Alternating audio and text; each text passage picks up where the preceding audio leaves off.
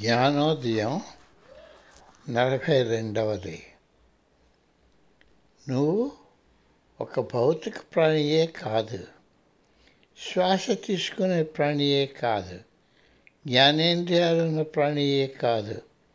ఆలోచించే ప్రాణి మాత్రమే కాదని నువ్వు స్వీయ విశ్లేషణ ద్వారా తెలుసుకుంటావు.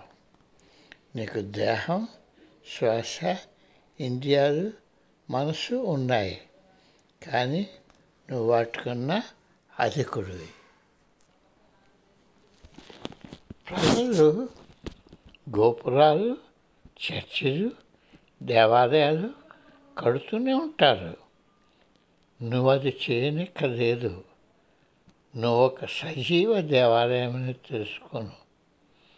ఏ రోజైతే నువ్వు దేవుడు నీలోనే ఉన్నాడన్న జ్ఞానాన్ని సంపాదిస్తావో ఆ రోజు నువ్వు సమాధానం చేరుతావు. అన్ని ప్రశ్నలకు జవాబులు దొరుకుతాయి.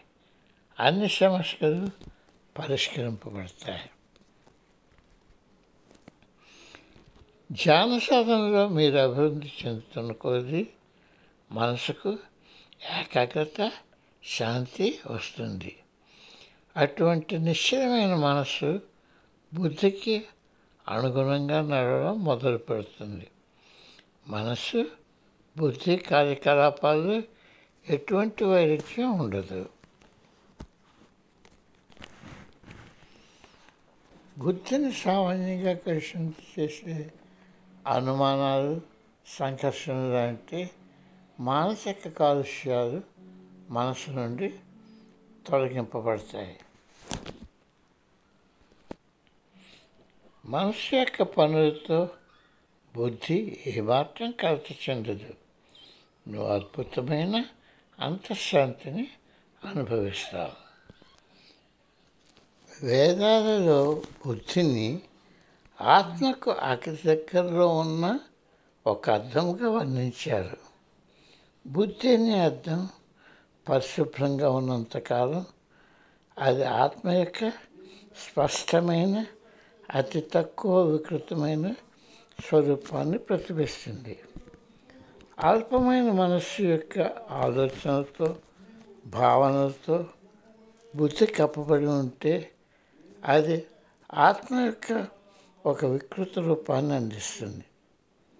ఉపనిషత్తుల ప్రకారం మనసు నుండి అన్ని కాలుష్యాలను వ్యక్తి తొలగించి అన్ని సంశయాలు సంఘర్షణ అధీనంలో నుండి మనసును తప్పిస్తే బుద్ధి ఒక స్ఫటికమంతా పరిశుద్ధంగా ఉంటుంది. అల్పమైన మనస్సు యొక్క ప్రభావం నుండి స్వేచ్ఛను పొందిన బుద్ధి సమతూక స్థితిలో తను ఉన్నట్టు కనుగొంటుంది. అటువంటి బుద్ధి మాత్రమే సాధకునికి ఆత్మవిశ్వాసం తనకు తానుగా జీవించగలిగే సమర్థతను ఇస్తుంది. అటువంటి బుద్ధితో ధ్యానం చేస్తున్న వ్యక్తి జీవిత గమ్యం ఎంతో దూరం లేదని తెలుసుకుంటాడు.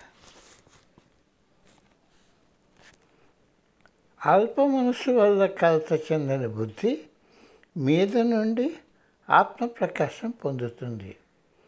ప్రకాశితమైన బుద్ధి యొక్క కాంతిలో మనసు ఇంద్రియాల ప్రపంచానికి సంబంధించిన చీకటి నిలవలేదు.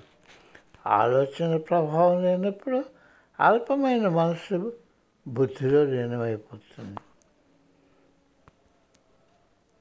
బుద్ధి దేవకాంతితో ముడిపోయినప్పుడు ఆ స్థితిని సమాధానదురు అది భయరహిత అమరత స్థితి. ఎంతకాలం వ్యక్తి ప్రాపంచిక వస్తువులు దేహం ప్రాణశక్తి ప్రాణవాయువులు అల్ప మనస్సు పనులతో మనసులతో ముడిపెట్టుకుంటాడో అంతకాలం వాడు వృద్ధాప్యం మరణం పునర్జన్మ ఉత్సులో ఉండిపోతాడు. ఆత్మకాంతిలో బుద్ధి సంపూర్ణంగా ప్రకాశితమైనప్పుడు వ్యక్తి భయరహితుడు అవుతాడు. ఆధ్యాత్మిక జ్ఞానోదయంతో మనసు బుద్ధి ఆత్మ సామ్రాజ్యంలో తమ ఉనికిని సంపాదిస్తాయి. దానితో సుఖ దుఃఖాలు లాంటి ద్వంద్వాల నుండి స్వేచ్ఛను పొందుతాయి. ఇది ముక్తి యొక్క సర్వోన్నత స్థితి. ఎప్పుడైతే వ్యక్తి తన చైతన్యాన్ని విస్తరించడం నేర్చుకుంటాడో లేక విశ్వచైతన్యంతో ఏకమైపోతాడు అప్పుడు అతడు కర్మబంధంలో ఇక ఏమాత్రమూ ఉండడు. ఆయన సంపూర్ణ స్వేచ్ఛాజీవి. సంసారంలో నీ బాధ్యతను ప్రేమతో నిర్వర్తించు. అదొక్కటే జ్ఞానోదయ పదంలో నీ పురోగతికి చాలా వరకు తోడ్పడుతుంది. ఆత్మానుభవం పొందిన వ్యక్తి ఏ ప్రత్యేక కుటుంబానికి కానీ సంఘానికి కానీ దేశానికి కానీ చెందినవాడు కాదు. దానికి బదులుగా మానవాడికి చెందినవాడు. ఆయన తన ఆత్మని ఎంతగా ప్రేమిస్తాడో అంతగా అందరి శ్రేష్ఠను ఆశిస్తాడు.